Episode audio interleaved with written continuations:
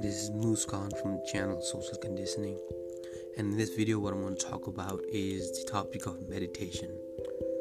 Um, it's been a couple years that I've been meditating uh, every single day for about 30 minutes. So what I do is when I wake up in the morning, uh, I go to the gym.